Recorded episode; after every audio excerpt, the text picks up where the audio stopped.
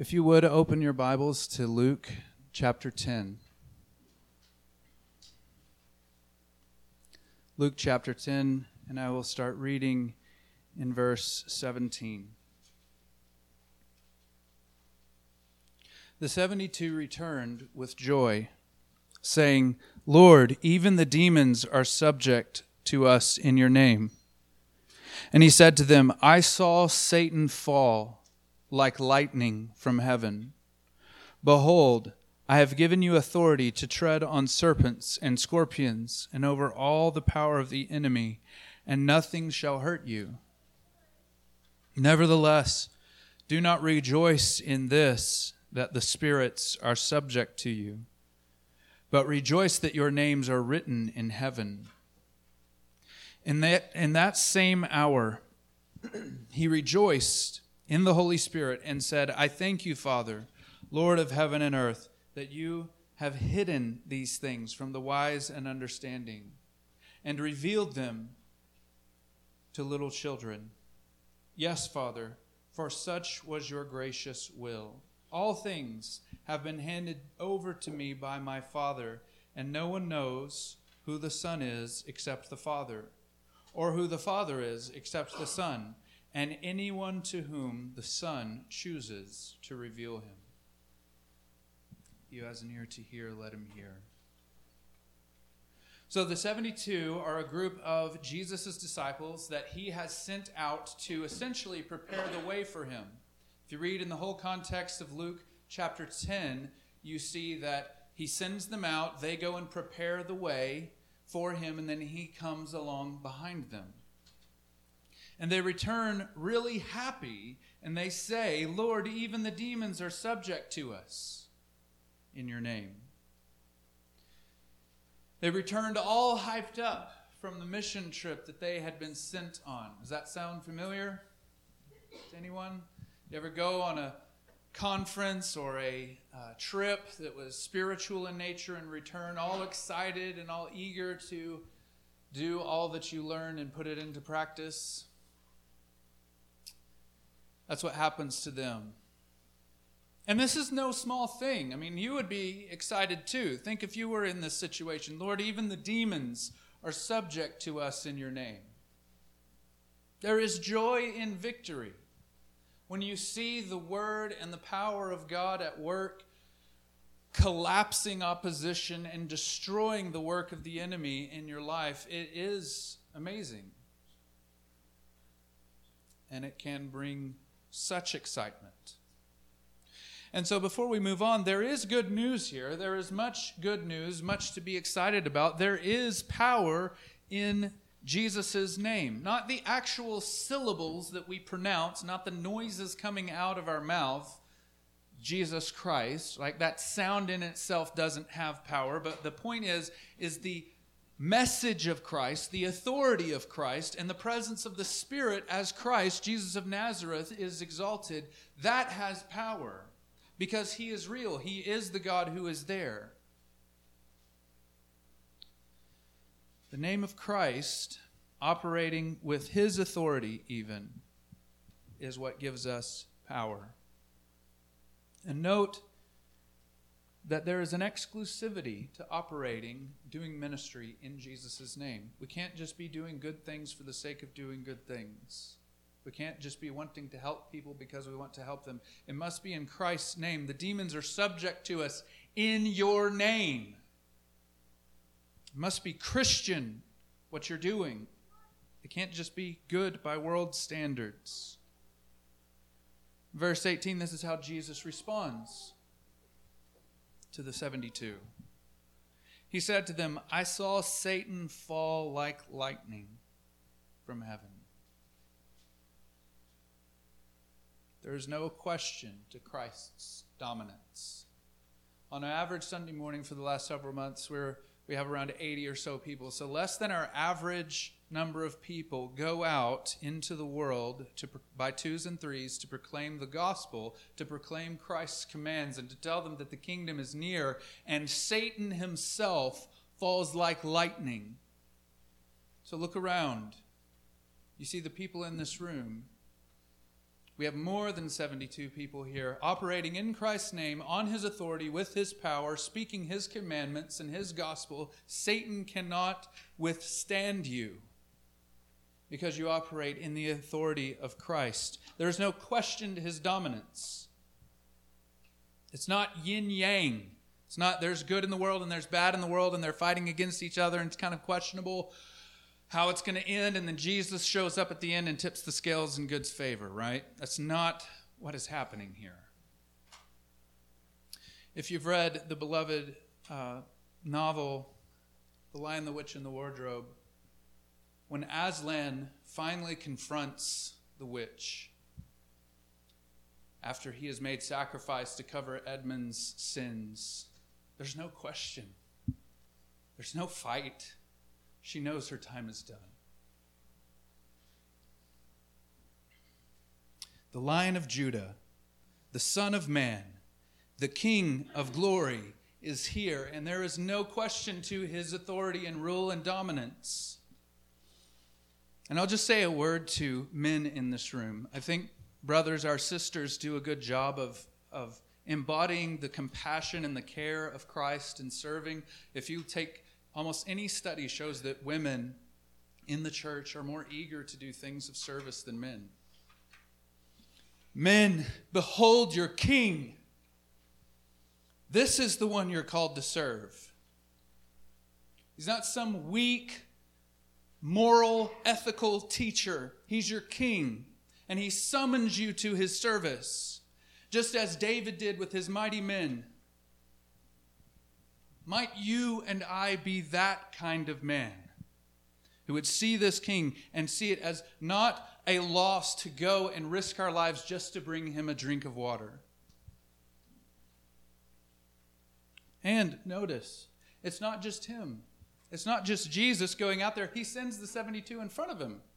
It's not just Jesus who has this authority. This happens, the Satan falling down from heaven like lightning happens when we operate when we serve, when we live with the primacy of His name and His word and His commands and His gospel. Verse 19 Behold, I have given you authority to tread on serpents and scorpions and over all the power of the enemy, and nothing shall hurt you. So we have to ask the question does this apply to us now, or is this something that was special for the 72 who were sent? or what they were supposed to do after this fact? It's an important question, and Jesus says himself in Luke 22, he refers back to this incident and says that some of the things that he has said are different now. But setting that aside for now, let's ask this question What does the church have? What do we have? We have the power of the Holy Spirit promised in Acts 1 8, and you will receive power from on high. We have the authority and preeminence of the Word of God. 1 Peter 1 24 and 2 Timothy 3 16. And we have the promise that the gates of hell cannot prevail against the church. And what does that mean? Gates don't advance, right? Gates don't move. They open and close. But how, how, what is Jesus saying when he says the gates of hell shall not prevail? The idea is that even the condemnation of sin can't prevent what the church is supposed to be doing. The most pure and perfect pronouncement of justice from God's throne in heaven, even, can't undo what God has given the church to do. But at the same time, at the same time, while we have the power of the Spirit, we have the authority and preeminence of the Word of God, and we have the promise that the gates of hell cannot advance against us. They can't prevent this mission from happening. At the same time, we will have trouble. We will have opposition. We will have the hatred of the world. If they hated me, so they will hate you. And in the estimation of the world, they will look at how we are living in response to the call of Jesus and they will say it's a wasted life if you're doing it right. So, where is our victory? Where, in what do we see this victory? because the church looks weak in many instances. We're not advancing. We're not this Satan falling from heaven like lightning. So, so where do we see the victory? We have to remember that, as Paul says, we wrestle not against flesh and blood, but against principalities, against powers, against spiritual forces of darkness in the high places. That is our wrestle. That is our fight. Today is Celebration Sunday, and so we're celebrating the life that Jesus brings. It's also Sanctity of Life Sunday.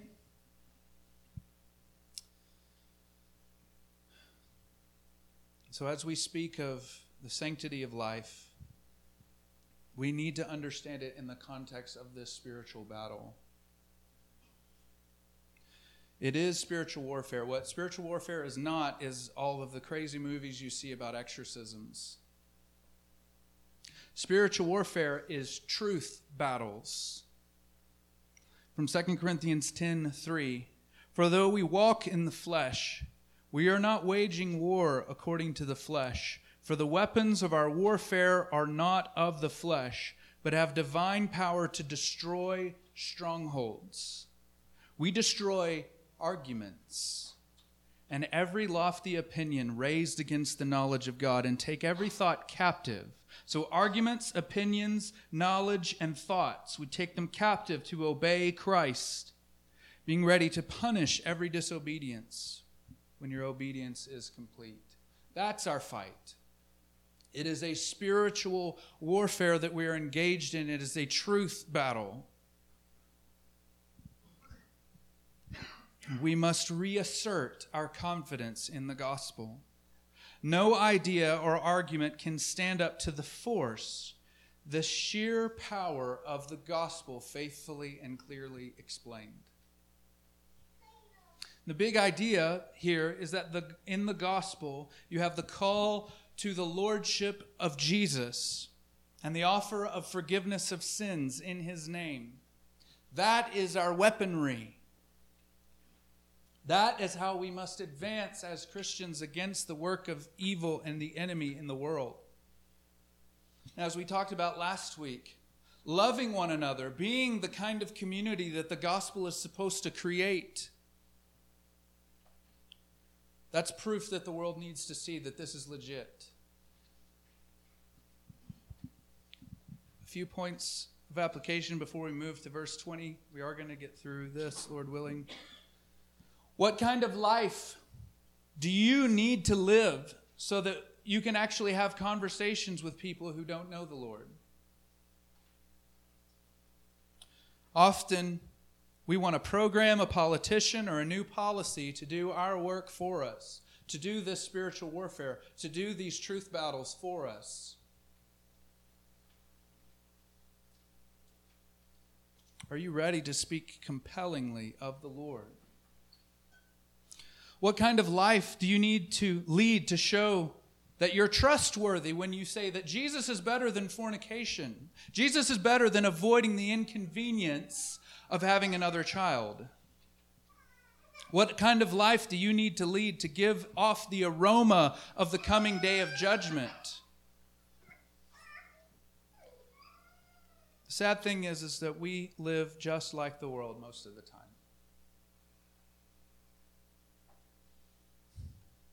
except in the time and spaces that they can't see on a Sunday morning. Why does it matter to follow Jesus' commands and to live a life in accordance with his commands? Because Jesus is coming again to judge the living and the dead. That's why. It's not just a new way of life, it is the only way of life if you hope to for things to go well for you on Judgment Day? What kind of work do you need to do to be confident enough in the gospel to proclaim it to anyone who will listen? Because the gospel is the power of God for salvation. The gospel is the means by which we take captive all of these thoughts and arguments and lofty things lifted up against the knowledge of God. It's the gospel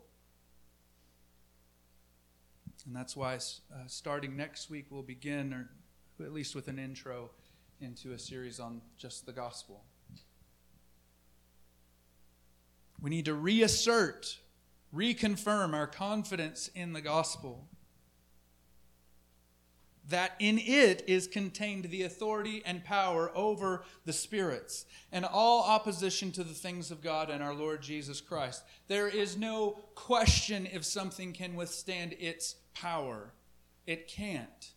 And it may go well, very badly for us in the world's eyes as we seek to be faithful in presenting that truth to the world. But the world can't stand against it. They can stand against a political party or a law or a practice or a program or a social movement, but they cannot withstand the gospel. And in verse 20, we have a big plot twist. Nevertheless, do not rejoice in this, that the spirits are subject to you, but rejoice that your names are written in heaven.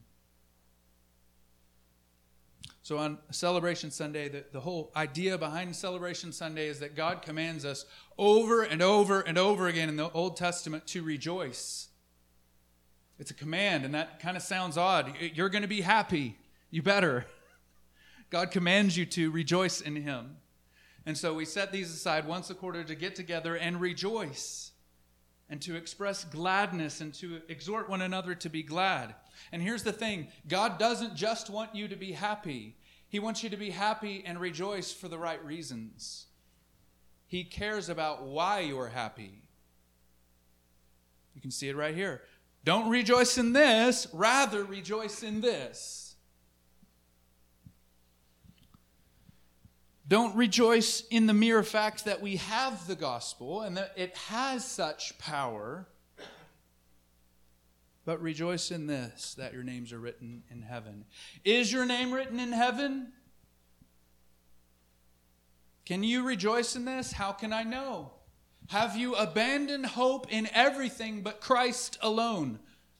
The way you know if that has happened in your heart is you've, if you've repented of sin, turned away from sin, and trusted in Christ for the forgiveness of your sins and follow Him as Lord.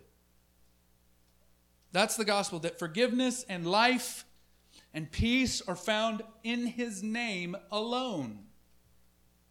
Because Jesus is the only one who died, the only one who was raised from the dead, the only one who made payment for the penalty of sin.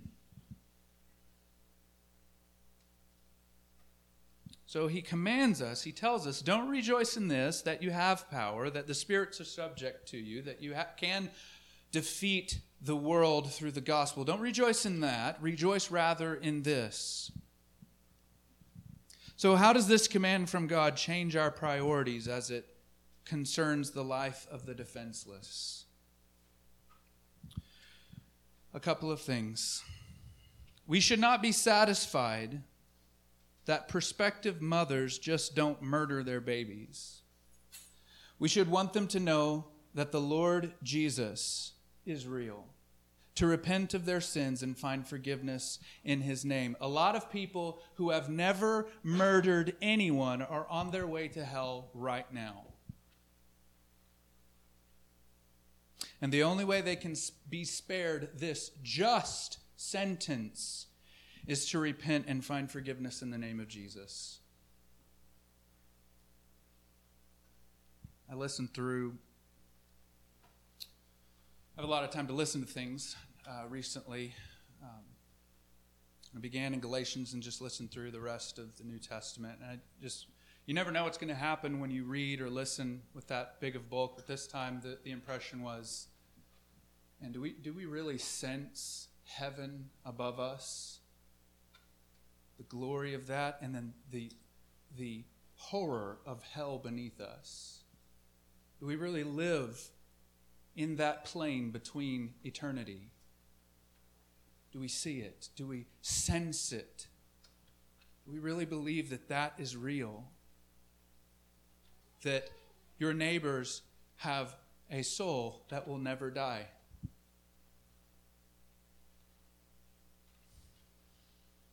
The second implication, I think, is that we shouldn't be satisfied with eventually, Lord willing, and we should pray all the more that this should happen, that Roe versus Wade be overturned one day. We shouldn't be satisfied with that. We should want to be salt and light to such a degree that we continually confront the godlessness of a secular world that made such a law a possibility in the first place. Are you salt and light? We have a prophecy, a promise from God that things will continue to go from bad to worse. So, what are you going to do about it with your life? Are you going to try to stand against that and prevent the world from going from bad to worse? You can try, and you should, and the world will destroy you. But the way you do that is to be salt and light and present the truth of Jesus and the call of repentance because hell is real and heaven is real. Righteousness, sin, and justice. These are all things that are going to happen.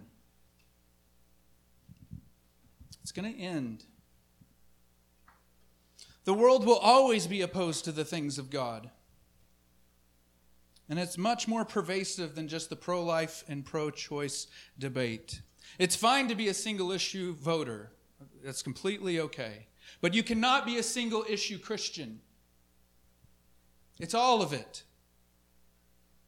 All of his commands, teaching them to observe everything that I have commanded you. Being a disciple means all of it. Is your life so visibly submitted to the lordship of Christ and committed to the well being of your brothers and sisters that people might just have to pay attention to you when you say that you oppose abortion or any number of other things? Lastly, or second to last, we should not be satisfied with the decline of abortions. Thank the Lord they are declining. But we ought to be the first to treasure life at all points of life, beginning at conception. Why? Because Jesus is the Son of God in Mary's womb from the moment of conception.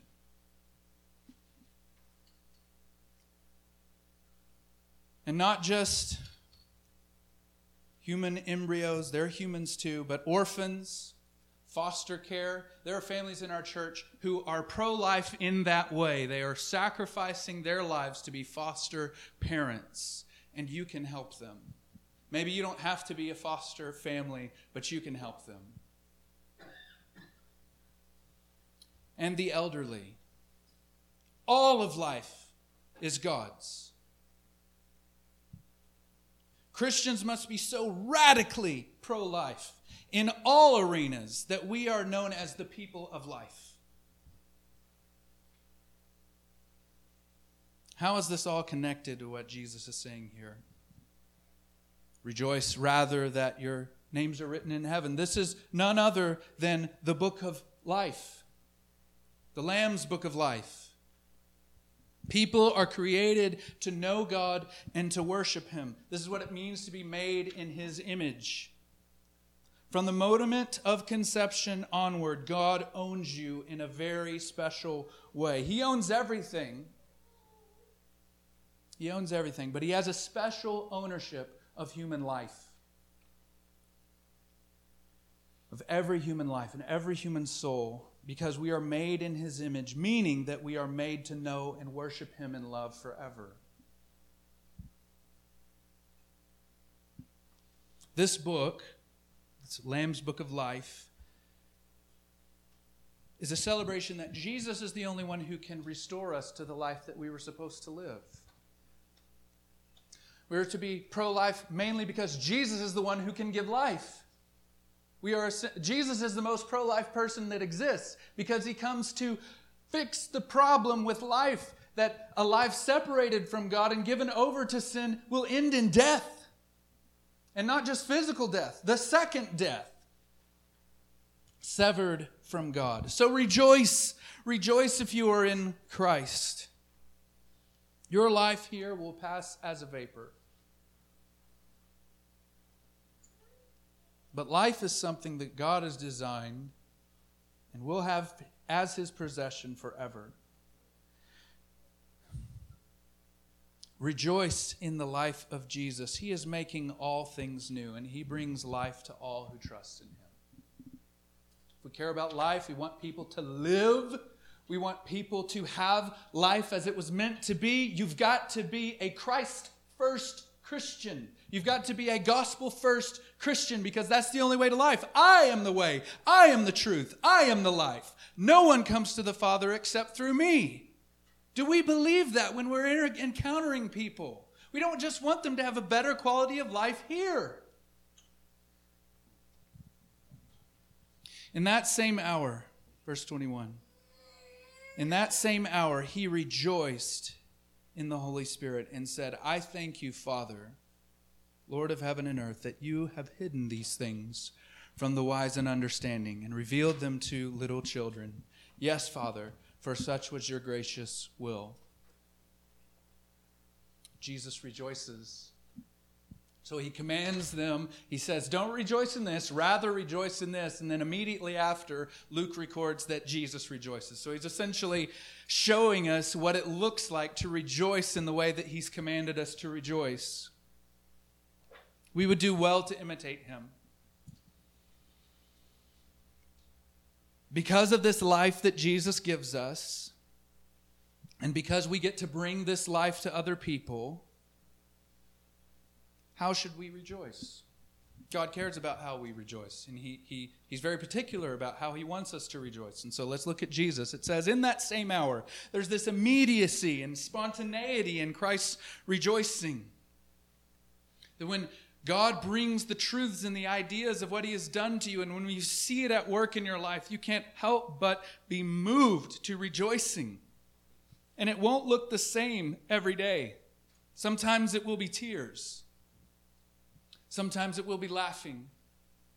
But don't quench the spirit when God so moves you to rejoice. In that same hour, immediate and spontaneous, in the Holy Spirit the work of the Holy Spirit is to move us away from sin and towards righteousness. The Spirit's work is to conform us to the image of Christ. So anything that you have in your life that you would call rejoicing or joy or happiness that is not at least in the seedbed of holiness and towards God isn't Christian rejoicing. It's the happiness of the flesh. Rejoicing in the Holy Spirit and he says, I thank you, Father, a verbal expression in the hearing of others towards God, not just general happiness. It's towards God. It's in, in view of God. It's as if God is immediately with you and you speak to him in your joy. Because your joy is from him. You see it as a gift, the life that he has given you to rejoice in him. That's why you exist. And so you express it, you say it in the hearing of others. And he says, Lord of heaven and earth. He rejoices in God's lordship and sovereign rule. Then he says something we don't expect. Jesus does this often. And he rejoices. Understand the context. He's rejoicing in the Holy Spirit, and this is what he praises God for that you have hidden these things from the wise and understanding. Paul says that in the wisdom of God, the world did not know God through wisdom. We don't have to be the smartest people on the planet in order to know God. Amen? He's hidden it from the wise. He has made it so that the wisdom of man cannot reach him.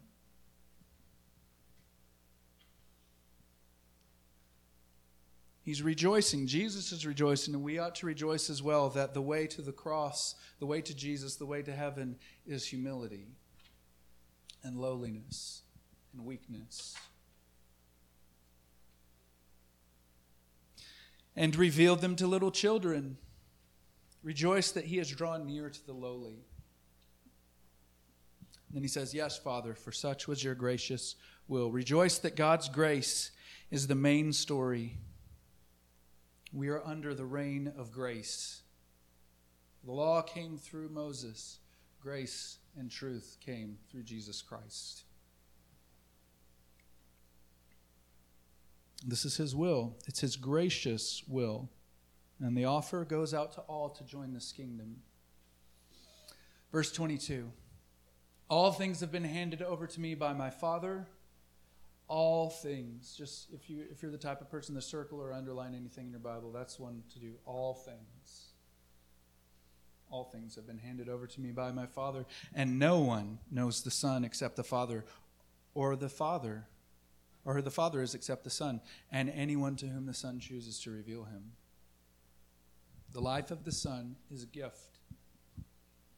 It is a gift received through his revelation. So we must ask, we must plead with him to reveal himself to us. So there's two questions that are essentially the same question that we end with. How can we work to see him? And how does Jesus bring life? It's the same thing because beholding the Son in his glory is life. How does Jesus bring this life to us? How does he reveal himself to us? It's in his broken body, his shed blood, and his resurrection. This is how Jesus brings life by giving of himself. As the hymn says, Crown him the Lord of life, who triumphed o'er the grave, who rose victorious to the strife for those he came to save. His glories now we sing, who died and rose on high who died eternal life to bring and lives that death may die. And so we come to the table. Because in his body, in his broken body, in his shed blood, he has invited us to partake of his life. So, on a celebration Sunday that is also Sanctity of Life Sunday, the thing that makes most sense for us to do is to celebrate that we have life in His name. We have life in His broken body and shed blood. So, we're doing it this way. We did this uh, Christmas Eve, and it was received so well by everyone who spoke to me about it. I want to read from 1 Corinthians 11 beginning in verse 23. For I received from the Lord what I also delivered to you that the Lord Jesus, on the night when he was betrayed, took bread. And when he had given thanks, he broke it and said, This is my body, which is for you. Do this in remembrance of me. In the same way, also, he took the cup after supper, saying, this cup is the new covenant in my blood. Do this as often as you drink it in remembrance of me. For as often as you eat this bread and drink this cup, you proclaim the Lord's death until he comes. Whoever therefore eats the bread or drinks the cup of the Lord in an unworthy manner will be guilty concerning the body and the blood of the Lord. Let a person examine himself, then and so eat of the bread and drink of the cup. For anyone who eats or drinks without discerning the body eats and drinks judgment on himself. That is why many of you are weak and ill, and some have died. But if we judged ourselves truly, we would not be judged. But when we are judged by the Lord, we are disciplined so that we may not be condemned along with the world. So I'm going to pray. And as I pray, be examining yourselves. This table is for those who confess the Lord Jesus as their Savior. So, what we're going to do, just to keep it a little bit organized, we're going to do clockwise for you guys. So, if y'all want to come to the front on this side, even if you're sitting over here, just go back around and come this way and then return to your seats around so that it doesn't get a traffic jam. But the idea the spiritual significance of this is that by rising from your seat, coming and taking of the bread, you are proclaiming that this is yours. We won't do it always this way, but I think it is meaningful and significant, at least for a time, that you would take the bread, dip it in the cup, and take it unto yourself, saying, Yes, this is mine. I don't it's not just being handed to me and I secretly by myself do it in front of your brothers and sisters, saying, Yes, this is mine. This is true of me. I trust in the Lord Jesus. And if you are in a situation where you say, this would not be true of me or this would be an unworthy manner, then just remain in your seat. I've been in that situation. Many a time where I said, you know what? It would be unworthy of me to take it now. And the call is to get it right, get things straight so that next time you can. But if this is your confession, then the table is for you. You don't have to be a member of this church. If you're a believer in Jesus Christ, if you're living a life of repentance in his name, then come to the table. Let me pray. Father, we thank you for life, that it is sacred. And we have ruined it through sin. Even the life we live now is but a shadow, a broken, decaying version of what you meant life to be. Thank you that in Jesus' death, in his shed blood and broken body on the cross, you have made a return to the life that you meant life to be, and even better than it was in Eden, an open invitation to us. Help us celebrate that with heavy hearts because of what it cost, but with joy and gladness because of the promise and the glory that Christ received by doing this for us. And pray these things in Jesus' name. Amen.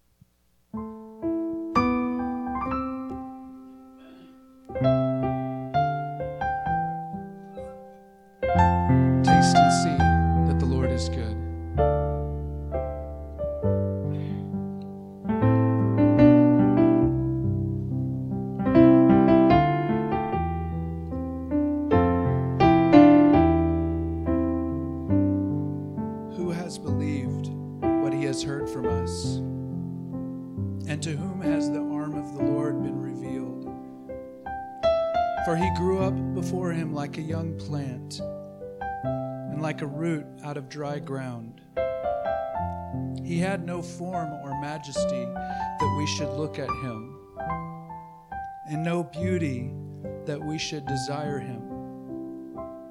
He was despised and rejected by men, a man of sorrows and acquainted with grief, and as one from whom men hide their faces. He was despised, and we esteemed him not. Surely he has borne our griefs and carried our sorrows, yet we esteemed him stricken, smitten by God, and afflicted. But he was pierced for our transgressions, he was crushed for our iniquities. Upon him was the chastisement that brought us peace, and with his wounds we are healed. All we like sheep have gone astray. We have turned every one to his own way. And the Lord has laid on him the iniquity of us all. He was oppressed and he was afflicted, yet he opened not his mouth. Like a lamb that is led to the slaughter, and like a sheep that before its shearers is silent, so he opened not his mouth. By oppression and judgment he was taken away. And for his generation, who considered that he was cut off from the land of the living, stricken for the transgressions of my people? Made his grave with the wicked and with a rich man in his death, although he had done no violence, and there was no deceit in his mouth. Yet it was the will of the Lord to crush him. He has put him to grief.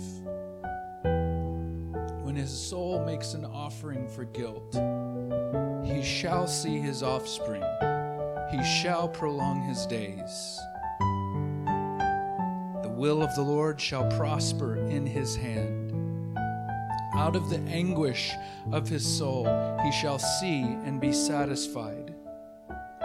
By his knowledge shall the righteous one, my servant, make many to be accounted righteous. And he shall bear their iniquities. Therefore, I will divide him a portion with the many, and he shall divide the spoil with the strong, because he poured out his soul to death and was numbered with the transgressors. Yet he bore the sins of many and makes intercession for the transgressors. Amen. Father, we thank you for your body shed blood. We praise you that you have done this out of your great mercy and love. I ask that as we seek to obey you all the more, you would remind us that it is all of grace from start to finish. It's in Jesus' name we pray. Amen.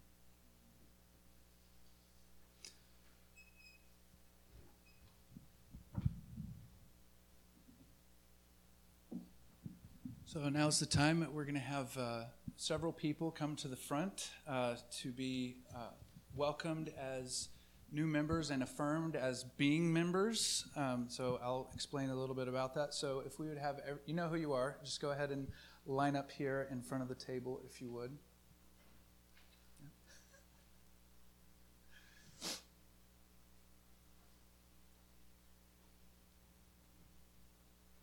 So you might see some very familiar faces, and what I want to do in this time is explain a little bit. Um, we're just affirming that they are, in fact, members uh, because uh, they've been baptized in this church, but our rules are not clear about what happens when a person is baptized if they haven't gone through also the new members class.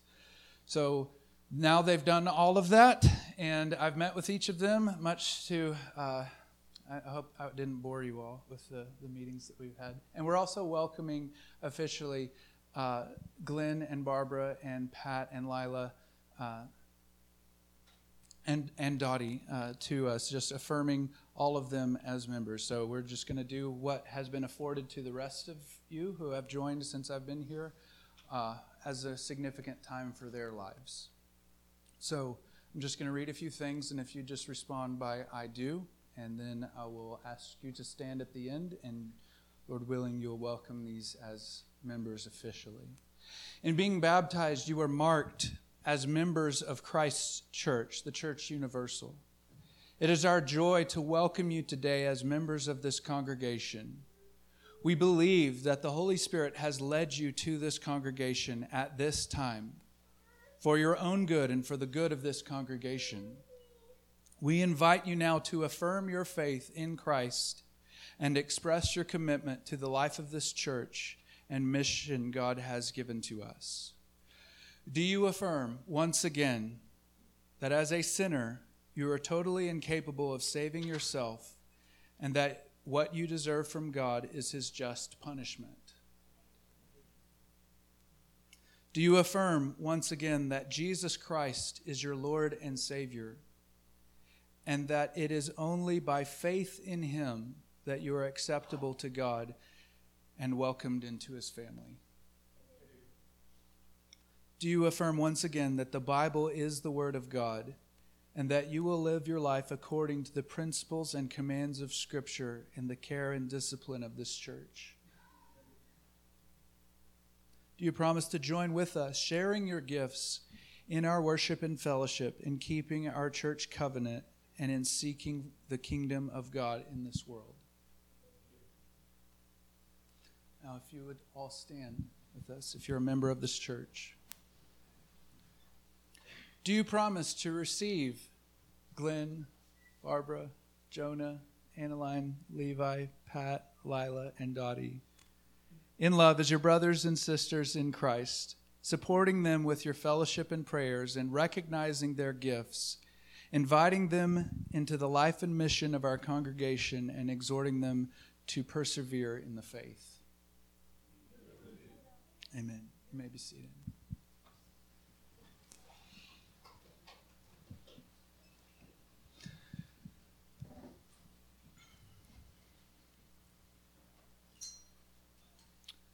So we're going to sing uh, just one more song together.